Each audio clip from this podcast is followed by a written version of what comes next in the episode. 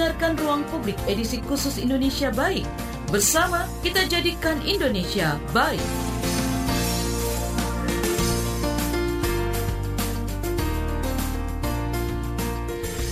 Sahabat pagi kita berjumpa kembali dalam ruang publik KBR dengan tema pagi hari ini. Anak muda dorong gerakan sosial lewat film dokumenter. Saudara film dokumenter mungkin masih belum populer atau sepopuler jenis-jenis film lainnya Semisal komedi atau petualangan. Tapi ini tidak menyurutkan para sinias muda untuk terus membuat film-film yang diharapkan bisa mendorong perubahan di tengah masyarakat. Dalam perhelatan Good Pitch, ajang yang menghubungkan film dokumenter bertema keadilan sosial terbaik di dunia Dengan sekutu dan mitra baru tahun 2000 2019 ini terpilih 5 film dokumenter karya pembuat film anak muda. Mereka mengusung tema yang dekat dengan kehidupan sehari-hari. Mulai hari ini, setiap Jumat, kita akan mendengarkan kisah orang-orang baik yang menyebarkan kebaikannya untuk masyarakat dalam ruang publik edisi Indonesia Baik. Dan kali ini kita akan melihat seperti apa upaya orang muda mendorong perubahan lewat film dokumenter yang mereka buat, apa saja tantangannya, dan untuk membahas hal ini sudah di studio KBR ada Amelia Hapsari, Indox Program Program Director Mbak Amelia apa kabar? Baik. Ketemu lagi ya. Iya. Yeah.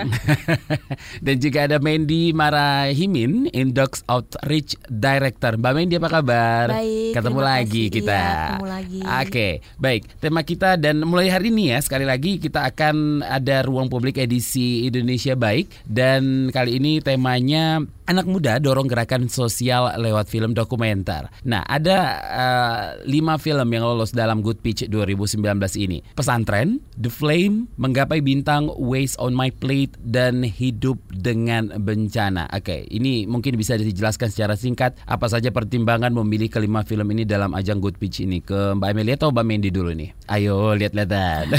Oke, Mbak Amelia. Uh, film-film ini ya, film-film uh -uh. ini dipilih berdasarkan uh, tentu saja um, potensinya dalam menggerakkan perubahan. Uh -huh. Kita melihat bahwa satu filmnya harus ba bagus yeah. dan kami sebagai pemilih, kurator, indox dan juga pendukung film-film ini kami harus yakin dulu bahwa uh, film-film uh, ini akan menjadi ba bagus nantinya dan dikerjakan oleh filmmaker yang punya pengalaman dan track record yang baik uh, sehingga menjamin kualitas film-film ini. Hmm. Dan yang kedua juga potensinya dalam menggerakkan perubahan bahwa isunya ini penting penting dibicarakan dan kemudian punya potensi untuk menggalang kolaborasi yang luas. Hmm, Oke, okay. berarti itu uh, apa namanya pertimbangan-pertimbangan yang dipikirkan sebelum memilih kelima film terbaik ini ya. Dan bisa dibilang tema-tema yang diangkat ini uh, lekat dalam kehidupan sehari-hari. Seperti apa tingkat kesulitan atau keuntungan mengangkat tema film dokumenter seperti ini dibandingkan tema lain yang mungkin jarang ditemui sehari-hari? Sebenarnya bukan dianggap keuntungan ya, hmm. tapi sesuatu yang memang hal-hal yang harus kita bahas di Indonesia.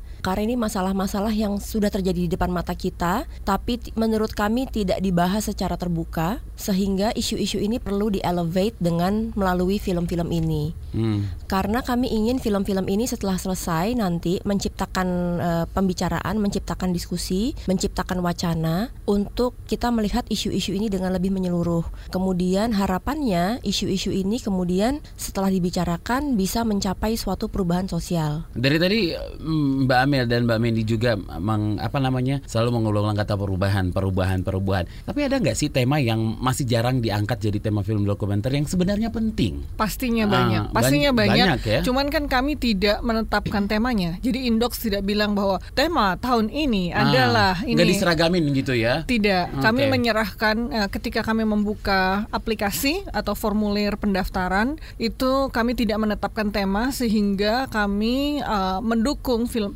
pembuat-pembuat film yang sedang mengerjakan tema-tema tertentu. Jadi kita tidak menetapkan temanya, kita melihat oh mana film yang berpotensi, mana uh, yang paling mungkin menggerakkan perubahan, mana filmmaker yang paling berbakat atau paling punya potensi untuk kita dukung. Hmm, atau bisa dengan kata lain film dokumenter ini tidak mengangkat tema yang lagi ramai diperbincangkan. Bisa kayak gitu nggak sih? Tidak harus. Tidak harus ya. Oke. Dan apakah uh, dari tema-tema film yang masuk ke Good Pitch ini bisa dikategorikan apa saja nih, Mbak? Oh, kami tidak mem membuat kategori khusus. Uh. Jadi apa film-film yang uh, basically uh, bertujuan untuk menggerakkan masyarakat Indonesia menjadi masyarakat yang lebih berkelanjutan, menjadi masyarakat yang lebih adil deal itu kita pilih. Oke, okay. kemarin saya take podcast untuk podcast saya Parbada dengan Mbak Mendy juga ngebahas tentang film dokumenter. Kenapa sih film dokumenter itu susah banget lakunya gitu ya?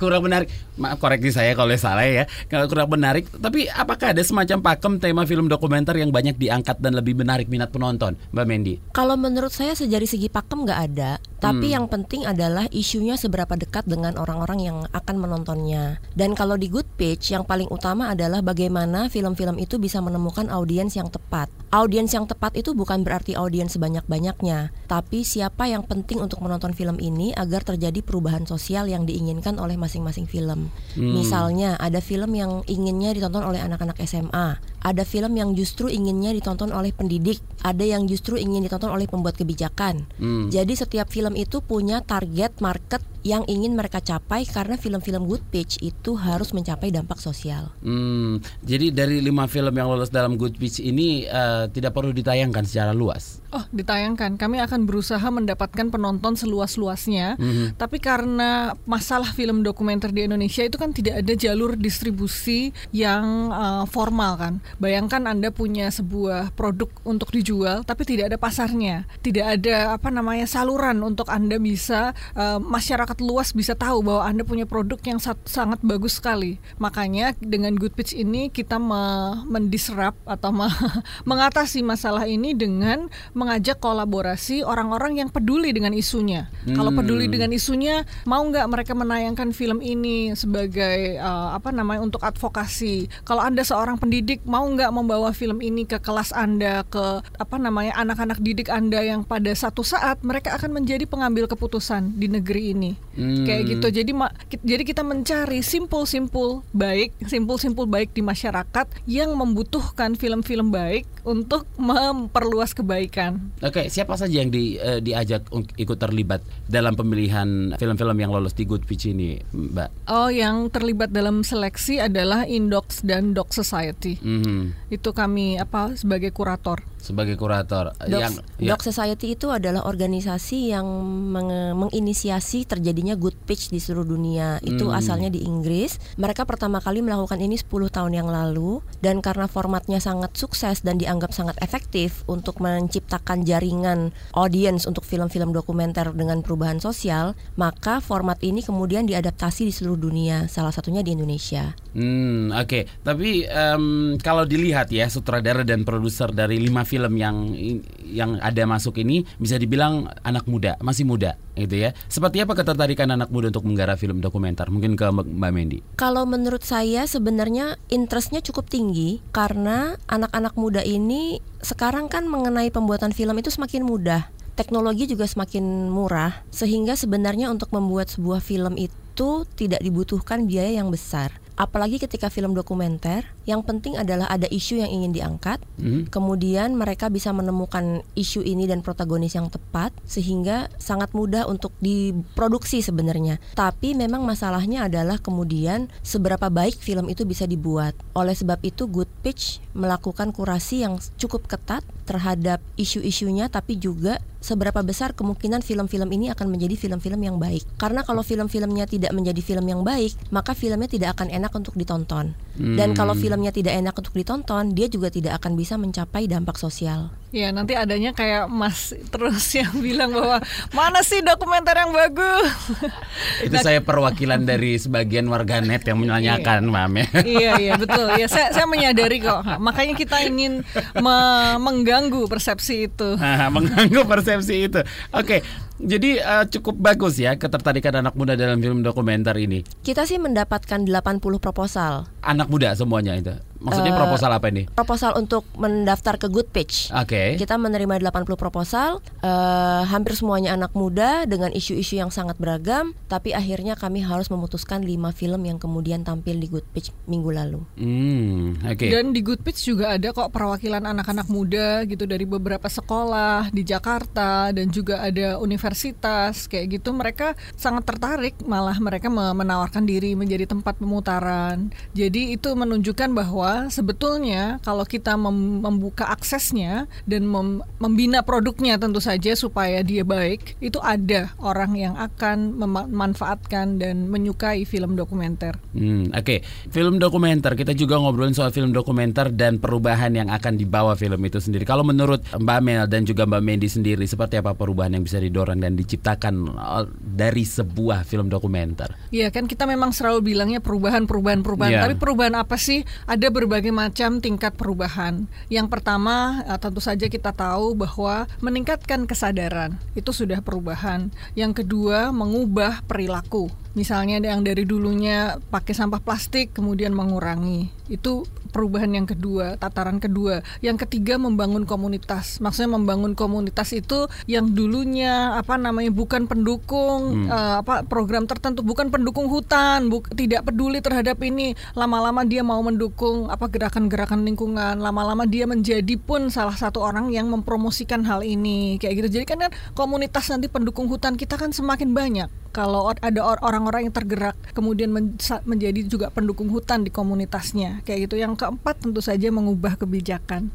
Nah ini adalah apa? Uh, lama-lama kami percaya gitu. Per, kami percaya ketika semakin banyak orang yang sadar. Kemudian orang mengubah perilakunya. Kemudian dia ikut menjadi pendukung. Kan lama-lama kan pembuat kebijakan harus melihat dong bahwa ini adalah amanat publik. Ini adalah publik tuh menginginkan hal ini. Jadi mereka harus merespon. Mau menambahkan Mbak Medi? Iya, dan juga salah satu peran di platform Good Pitch adalah bagaimana orang-orang yang selama ini sudah concern dengan isunya tapi masih bergerak sendiri-sendiri kemudian bisa berkolaborasi dan bergerak bersama-sama. Hmm. Sehingga komunitasnya menjadi semakin besar tapi tidak juga besar cuma lebih uh, bisa bergerak dengan lebih sistematis begitu karena mereka bergerak bersama. Hmm, Oke, okay. dan dari tingkatan perubahan kesadaran perilaku, terus juga membangun komunitas, mengubah kebijakan gitu ya, yang terjadi di Indonesia ini saat ini sudah di level yang mana? Uh, tergantung masing-masing isu, punya tingkatannya tersendiri. Makanya ketika ah. ini salah satu bagian dari workshop Good Pitch adalah menentukan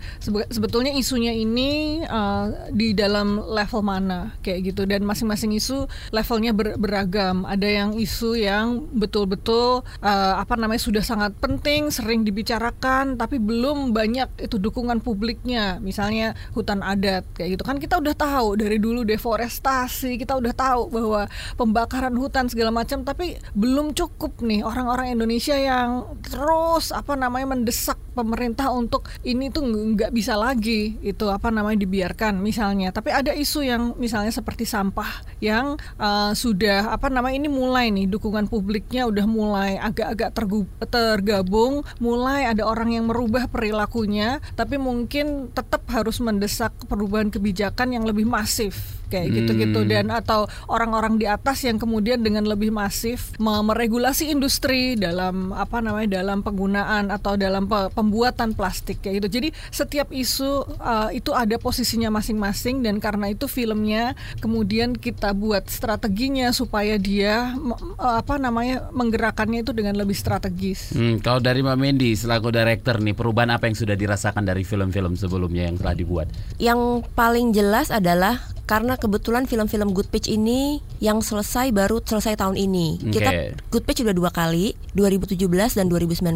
Film-film ini uh, yang 2019 semua belum selesai dibuat. Hmm. Yang 2017 satu sudah selesai dan perubahan yang paling penting untuk kita lihat adalah bagaimana film ini berhasil membangun komunitas orang-orang yang peduli terhadap isunya dan bisa akhirnya berkumpul bersama mengerjakan sesuatu supaya dampak sosial yang lebih besar bisa tercapai.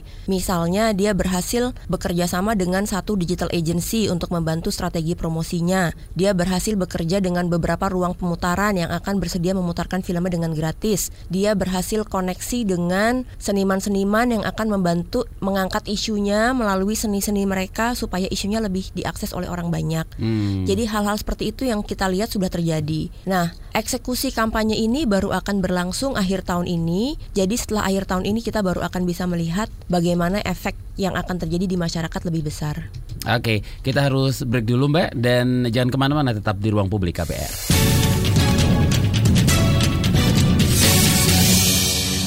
Anda masih mendengarkan Ruang Publik KBR bersama saya Don Brady dengan tema pagi hari ini Anak Muda Dorong Gerakan Sosial lewat film dokumenter. Saya masih bersama Amelia Hapsari Indox Program Director dan juga Mandy Marahimin Indox Outreach Director. Dan eh, mulai hari ini ya setiap hari Jumat Anda akan mendengarkan Ruang Publik edisi Indonesia Baik. Ini akan mendengarkan kisah orang-orang baik yang menyebarkan kebaikannya untuk masyarakat. Oke, nah ini ini ada berita yang um, luar biasa ya. Jadi terima kasih telah menjadikan 5 September 2019 hari yang luar biasa karena dukungan Anda Good Pitch Indonesia 2019 telah mengumpulkan dana tunai sebesar 2,3 miliar rupiah lebih dan program ini juga berhasil menjalin 252 kemitraan baru untuk film dan kampanye, dampaknya dan komitmen uh, lainnya. Nanti saya akan tanyakan komitmen-komitmen apa yang lain itu. Kita angkat telepon dulu ada Ibu Sinta di Tangerang.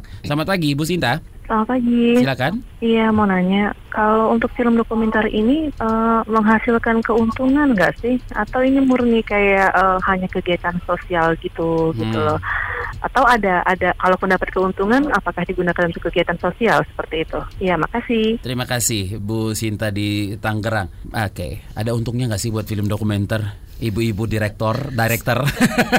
sangat sangat jarang, hampir tidak ada film dokumenter yang menghasilkan keuntungan, kecuali tentu saja dokumenter-dokumenter dunia yang kemudian tapi itu pun jarang jarang sekali. Apa namanya dalam ya pasti uh, sutradara itu butuh digaji uh, produser dan krunya butuh yeah. digaji. Tetapi apakah produk filmnya nanti menghasilkan keuntungan tambahan di luar gaji mereka?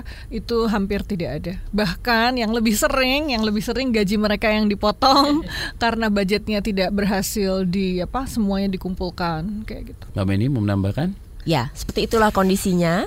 Bukan berarti tidak mungkin. Ya. Tapi memang chance-nya sangat sedikit. Kecuali misalnya, tapi misalnya mengumpulkan dukung, mengumpulkan uang itu bisa melalui uh, pre-sale misalnya ke stasiun TV atau mungkin ke OTT channel seperti Netflix. Itu bisa dijual ke situ, tapi biasanya itu tidak menjadi keuntungan, tapi menjadi bagian dari biaya produksi. Hmm, oke. Okay. Baik, kembali kita ke uh, apa namanya ke tanggal 5 September 2019 itu di mana Goodspith uh, telah berhasil mengumpulkan dana sebesar 2,3 miliar rupiah. Ya, program ini juga berhasil menjalin 252 kemitraan baru untuk film-film dan kampanye. Dampaknya ya dan ada komitmen lainnya. Komitmen lainnya apa? Seperti apa ini, Mbak Mendy? Jadi selain mengumpulkan cash senilai hmm. 2,3 miliar itu, kami juga men menggalang uh, dukungan dalam bentuk pro bono services atau in-kind services. Misalnya ada pihak-pihak yang menawarkan pasca produksi gratis. Kemudian ada pihak-pihak, hmm. uh, ada banyak sekali digital agency yang ternyata punya kepedulian sosial dan menawarkan men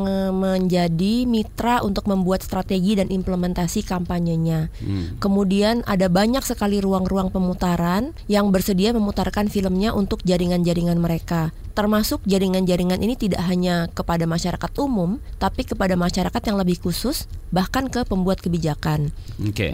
Dan mencari dukungan difasilitasi oleh Good Pitch ya. Ada syarat siapa saja yang boleh atau tidak bisa memberikan dukungan? Kami tidak membatasi sih. Hmm. Kami tidak membatasi siapa yang uh, ini. Memang kami mengkurasi uh, undangannya. Jadi kami me, apa mencari dari kalangan apa berbagai macam jaringan itu siapa orang-orang yang memang peduli terhadap uh, acaranya, memang uh, sorry peduli terhadap isunya kayak gitu. Dalam sejarah Good Pitch uh, yang bukan di Indonesia sih sebetulnya di luar negeri memang ada beberapa perusahaan yang berusaha kemudian untuk memberi hmm. donasi banyak terhadap film tersebut, kemudian dia ingin uh, mempengaruhi editorial dan mempengaruhi hmm. isi film. Nah, yang seperti itu yang ditolak tolak.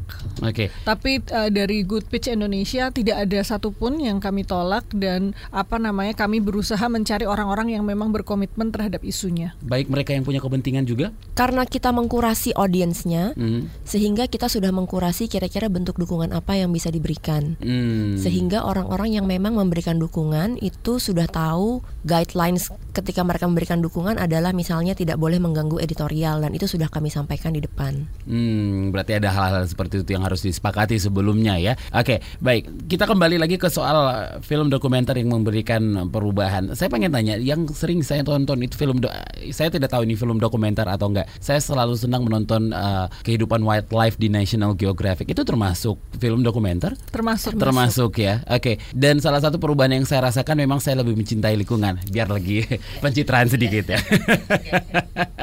Tapi uh, ada nggak sih film dokumenter yang yang apa namanya yang seperti yang ada tayang di National Geographic yang masuk dalam yang sudah dikurasi oleh teman-teman dari di Good Pitch ini? Belum ada. Belum Karena ada. tentu saja kan National Geographic dia sebuah perusahaan besar, dia punya hmm. infrastruktur yang cukup untuk menghasilkan film-film wildlife seperti yang Anda tonton hmm. itu. Nah, pembuat film dokumenter independen Indonesia tidak memiliki uh, fasilitas yang sama. Hmm, ya okay. karena itu makanya kami mendukung mereka. Tapi kalau National Geographic daftar belum tentu juga kita tolak kok. Oh iya, kenapa? belum tentu kita tolak. Oh saya kira tadi tentu ditolak, belum tentu ditolak. Pak Edi mau menambahkan? Uh, ya belum tentu kita tolak karena kembali lagi good pitch itu tergantung sama isunya okay. dan dampak sosial yang ingin dicapai. Jadi kalau film dari National Geographic daftar, tapi dia punya rancangan dampak sosial yang sangat baik dan sangat relevan dengan Indonesia, itu pasti kita terima. Hmm. Hmm, oke. Okay. Baik, soal lima film yang lolos dalam Good Pitch 2019 ini saya ulangin lagi ya. Ada film Pesantren, The Flame, Menggapai Bintang, Waste on My Plate dan juga Hidup dengan Bencana. Film yang bagus bila tidak diiringi promosi yang tepat akan kurang menarik minat penonton, ya. Apalagi untuk film dokumenter yang penontonnya memang terbatas. Nah, apa saja cara promosi yang akan ditempuh atau sudah ditempuh mungkin oleh teman-teman agar kelima film yang sudah terpilih ini bisa menarik minat masyarakat untuk menontonnya? Ada berbagai macam cara. Yang pertama itu tadi mengkoneksikan mereka dengan digital ad agency yang sudah biasa mem mempackage uh, film, mempromosikan film. Kemudian ada film-film yang mendapat dukungan pro bono dari publisis film. Jadi pu hmm. para publisis ini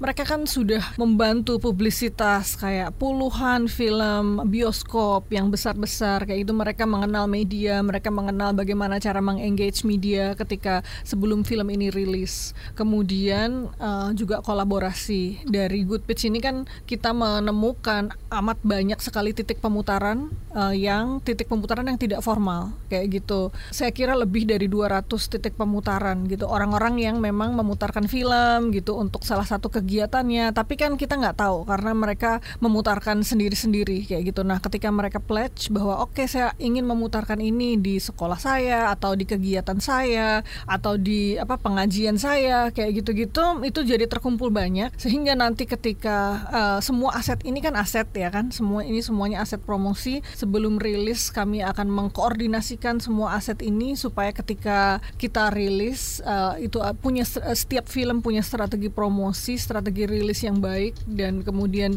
uh, anda sebagai media akan membantu juga dalam hal ini. Dan kemudian kita berharap mendatangkan lebih banyak titik pemutaran sebetulnya. Hmm. siapa tahu kar uh, karena oh kok rame banget ya siapa tahu ada televisi nasional yang kemudian tertarik siapa tahu ada OTT OTT yang dibilang main di apa digital platform yang kemudian tertarik kemudian distribusinya bisa lebih masif. Hmm, selama ini sejauh ini sudah ada yang tertarik belum di digital platform deh? Ada pledge dari View. View, uh, sudah tertarik View.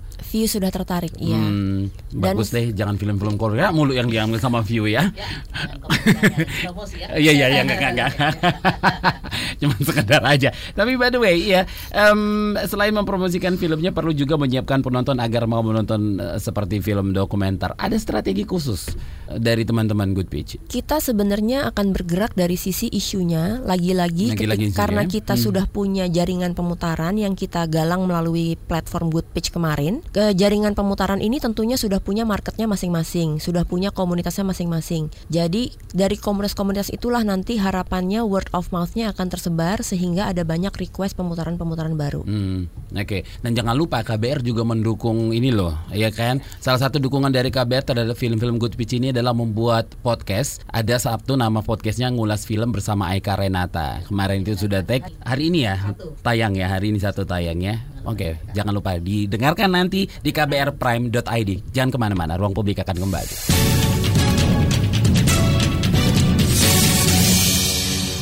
Mulai hari ini setiap hari Jumat kita akan mendengarkan kisah orang-orang baik yang menyebarkan kebaikannya untuk masyarakat dalam ruang publik edisi Indonesia Baik. Dan kali ini masih bersama saya Don Brady dengan tema pagi hari ini adalah anak muda dorong gerakan sosial lewat film dokumenter. Saya masih bersama Amelia Hapsari, Indox Program Director dan juga Mandy Marahimin, Indox Outreach Director. Kita sudah ada beberapa WhatsApp yang masuk, kita bacain dulu Mbak Amel dan Mbak Mandy. Dari Maya di Manado, perubahan sosial itu bisa dibilang terjadi apa saja syaratnya? Kira-kira seperti itulah pertanyaan dari Mbak Maya di Manado. Syaratnya uh, Anda mendukung. Jadi okay. maksudnya uh, perubahan sosial itu bukan kami sebetulnya yang membuat, yang membuat itu masyarakat. Hmm. Jadi kami yang bisa kami tawarkan hanyalah film-film yang bisa memantik diskusi, yang bisa membuka wawasan, yang bisa mem memberi perspektif yang berbeda. Tapi yang melakukan perubahan itu Anda atau kita semua lah, basically, bukan filmnya. Dan perubahan itu juga bisa dicapai, nggak bisa terjadi begitu saja, tapi ada tahap-tahapnya seperti yang Amelia tadi sudah sampaikan. Pertama mengubah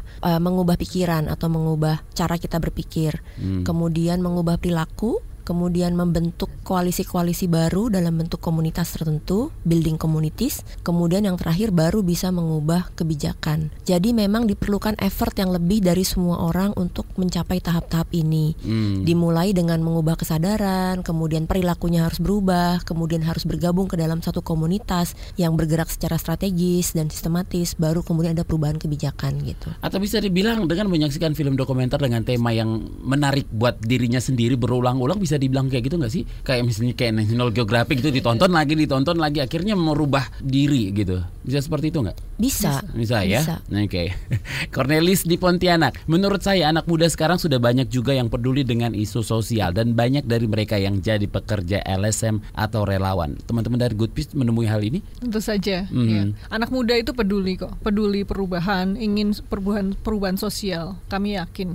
Oke. Okay. Dari Benny di Pekanbaru. Kalau dari film komersial apakah pernah mendorong perubahan sosial? Ada contohnya nggak? Oh, Mbak tentu saja, Mbak. tentu saja uh, film fiksi pun uh, lumayan bisa mengubah apa merupakan perubahan sosial. Ada banyak lah uh, contohnya. Misalnya mungkin saya uh, menonton kayak apa namanya kulari ke pantai kayak gitu kan. Hmm. Anaknya itu kan apa kalau uh, ada dia di, selalu diajak mamanya untuk pergi-pergi nggak jangan mainan apa gadget, gadget. kayak hmm. gitu-gitu apa kayak gitu bisa memberikan perspektif kok untuk ibu ibu-ibu bahwa ada apa namanya ada uh, positifnya untuk melakukan hal-hal tersebut. Oke, okay. Mbak Mendy mau menambahkan? Atau yang banyak juga terjadi di film fiksi komersial adalah peningkatan pariwisata lokal ke daerah tempat mereka syuting. Misalnya ah, Laskar yeah. Pelangi, eh, kemudian Belitung menjadi salah satu destinasi pariwisata di Indonesia yang uh, paling diminati gitu. Hmm. Kemudian AADC 2 juga membuat Yogyakarta Jogja. menjadi salah satu destinasi pariwisata gitu. Sampai ada paket wisata AADC 2 ya. Sampai ada paket wisata AADC 2. Itu yang paling sering terjadi sih. Iya iya iya iya iya.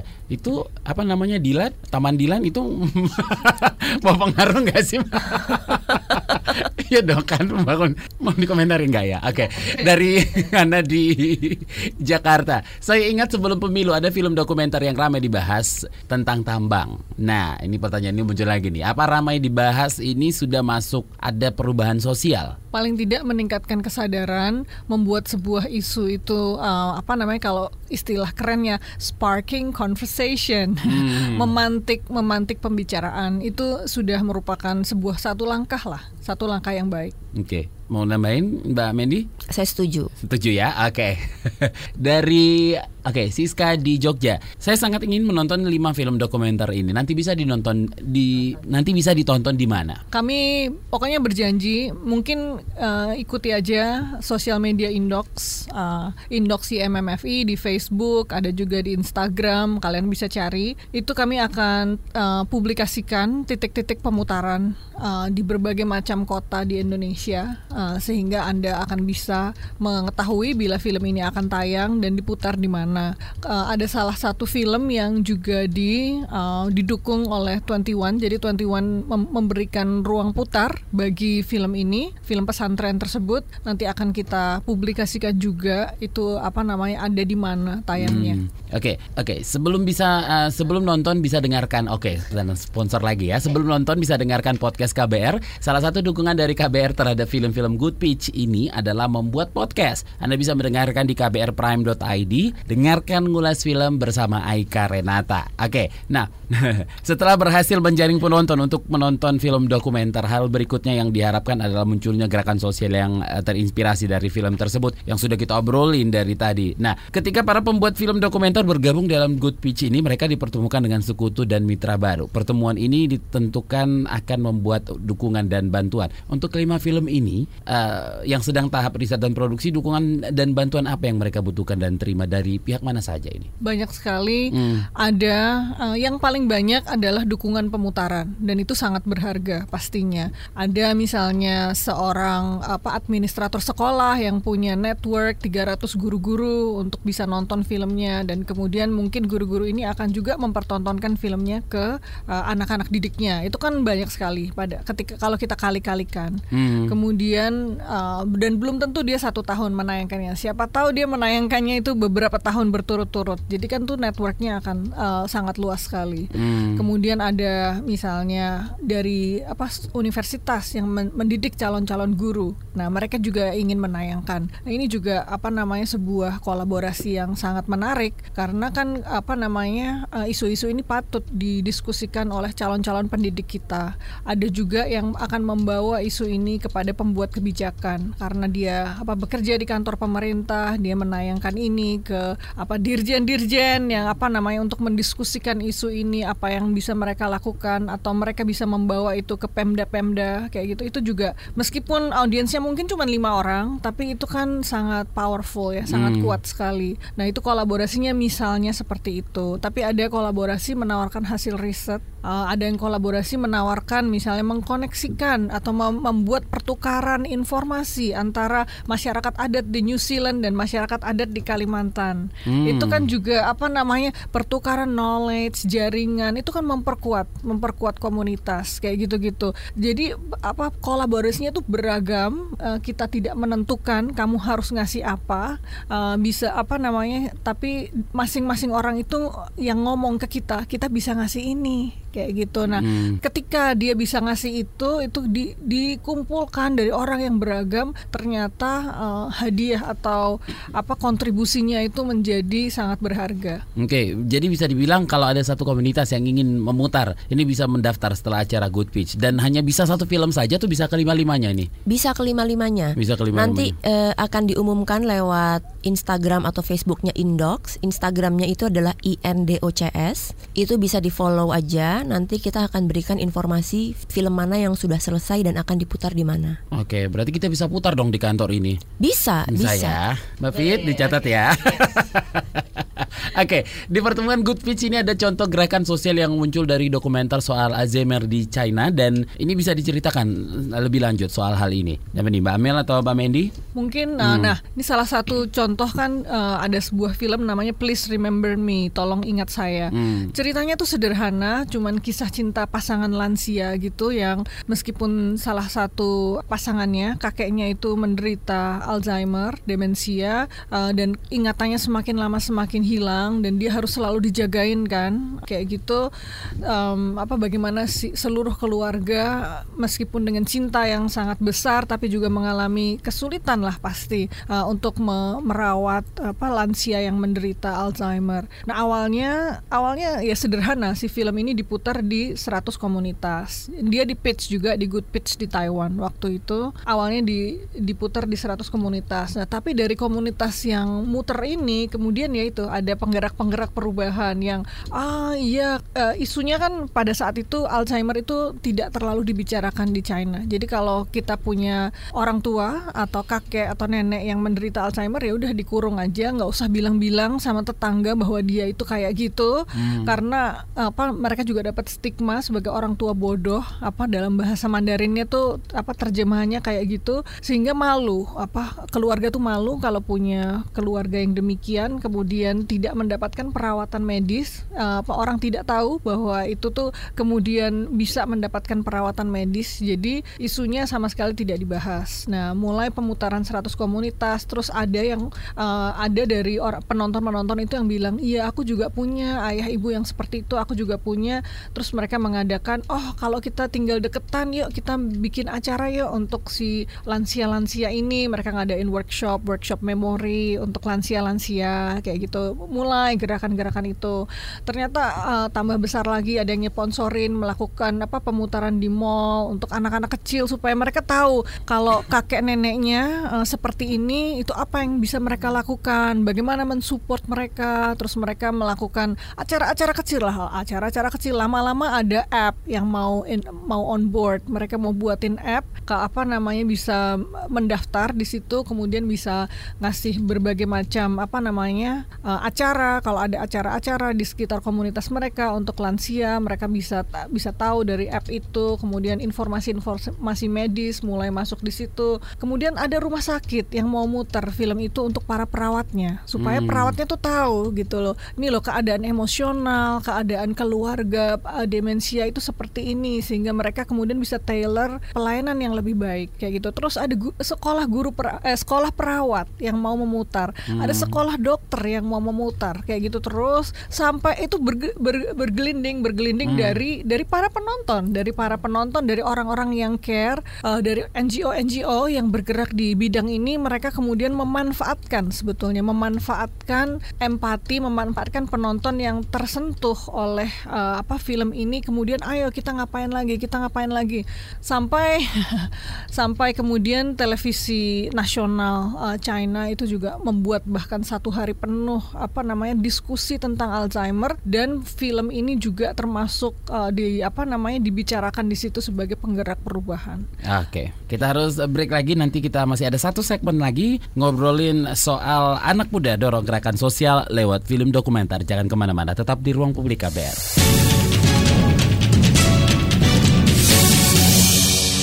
Mulai hari ini setiap Jumat kita akan mendengarkan kisah orang-orang baik yang menyebarkan kebaikannya untuk masyarakat dalam ruang publik edisi Indonesia Baik. Dan kali ini saya bersama Amelia Hapsari, Indox Program Director dan juga Mandy Marahimin, Indox Outreach Director yang dari eh, jam 9 tadi sudah ngobrolin anak muda dorong gerakan sosial lewat film dokumenter. Terakhir kita ngobrolin soal uh, film dokumenter soal Alzheimer di China ya. Tapi berapa lama biasanya mulai dari menonton film sampai bisa menjadi gerakan seperti yang terjadi dalam film Alzheimer itu? Iya, cukup lama. Jadi um, cukup lama juga ya. Iya, jadi ya? apa namanya? Sebetulnya dua tahun yang lalu kita juga mempresentasikan ini case tadinya film Mem uh, Please Remember Me. Tapi tapi ternyata perubahannya tuh terus masih terus bergulir sampai tahun ini. Makanya kita kita memutuskan untuk kemudian tetap menayangkan lagi apa case tadi dari film ini karena sejak rilis mungkin rilis tahun 2016 sampai sekarang itu terus perubahannya terus digulirkan. Tentu saja yang akhirnya yang menggulirkan bukan hanya filmmakernya, tapi justru seperti LSM-LSM yang kemudian mereka merasa bahwa wah ini potensi besar nih film ini untuk mengajak orang semakin peduli.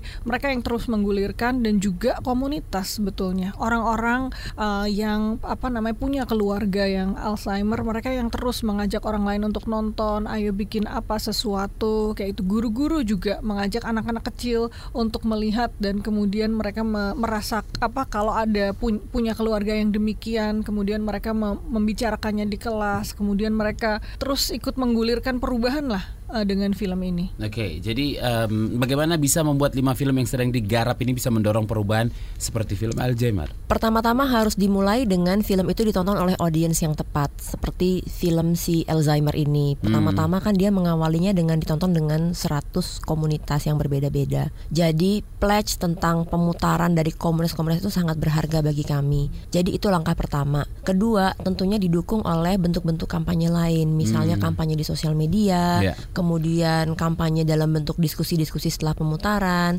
kemudian kampanye untuk mengundang orang untuk meminta pemutaran di komunitasnya. Harapannya dengan semakin banyak orang menonton, dengan adanya diskusi lewat sosial media, itu mulai terbentuk komunitas yang mendukung film ini dan semakin besar komunitasnya, semakin mereka bisa bersinergi, semakin ada gerakan yang menyatu dari mereka, semakin bisa film ini membuat perubahan. Oke. Okay. Dan kami percaya kan setiap orang itu sebetulnya change maker setiap Change orang ya. iya setiap orang itu penggerak perubahan. Jadi mes, meskipun dia hanya seorang aku nggak tahu mungkin ibu rumah tangga kayak gitu hmm. gitu menonton film itu terus dia ngerasa wah kalau ibu-ibu nonton film ini tentang sampah mungkin mereka akan mengurangi sampah mereka. Aku kumpulkan ibu-ibu di RT ku untuk nonton. Itu itu bisa juga. Nanti siapa tahu ada salah satu ibu R yang di RT-nya dia ternyata guru. Oh ternyata dia menayangkan lagi. Terus kayak gitu dan kita nggak bisa prediksi ya. Kita nggak bisa prediksi prediksi cuman berdasarkan pengalaman film-film good pitch di seluruh dunia hal itu terjadi. Oke, kalau begitu pertanyaan seperti ini, apakah bisa dilihat sejauh ini apa perkembangan apakah film per, perkembangan film dokumenter di Indonesia khususnya sudah berjalan cukup baik dan bagaimana uh, perbandingannya dengan negara-negara tetangga? Jadi ini ngomongin soal film dokumenter hmm. secara keseluruhan ya. Yeah. Sebenarnya perkembangan di Indonesia sudah cukup baik,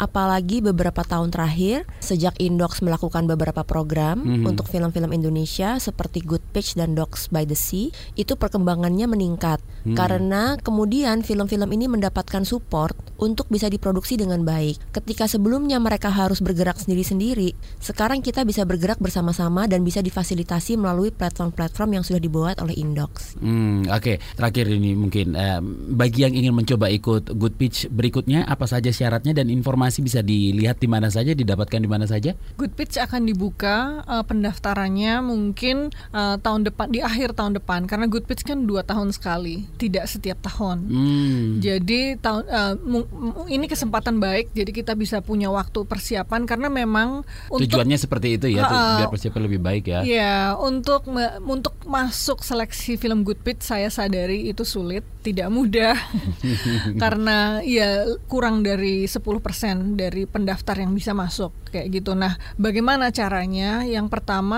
risetnya harus kuat jadi apa namanya eh, riset tentang isu tersebut, kemudian kira-kira dampak yang mau dicapai itu apa, kayak gitu harus di harus betul-betul matang. Kemudian yang kedua harus punya trailer yang menarik karena trailer itu menunjukkan kemampuan si sutradara dalam mengemas idenya dalam visual, dalam bentuk visual. Dari trailer kita bisa melihat oh ini ini serius pembuat film serius apa enggak kayak gitu. Apa karena kan um, harus bisa ber, bercerita secara visual ya kalau di trailer dan itu hanya tiga menit kayak gitu. Nah uh, itu kemudian um, ya dia ha dia harus sudah punya akses, nggak bisa baru berpikir saya ingin membuat film tentang ini tapi ternyata uh, dia belum kenal siapa yang mau dibuat, terus belum punya apa belum dapat izin kayak gitu-gitu. Kalau semuanya itu sudah disecure ketika mendaftar, itu kesempatan untuk diterima itu jauh lebih tinggi. Oke, okay. dan untuk sosial medianya sendiri Instagram ada di Indox I N D O OCS bisa cari iya, informasinya yeah. di sana Dan ya. Ada Facebook yeah. juga uh, Indox YMMFI. Oke baik Mbak Melia Sari dan Mbak Mendi Marimin terima kasih atas waktunya Nanti ditunggu ya filmnya di sini ya Terima kasih iya. Oke saya dan Brady pamit salam Baru saja Anda dengarkan Ruang Publik KBR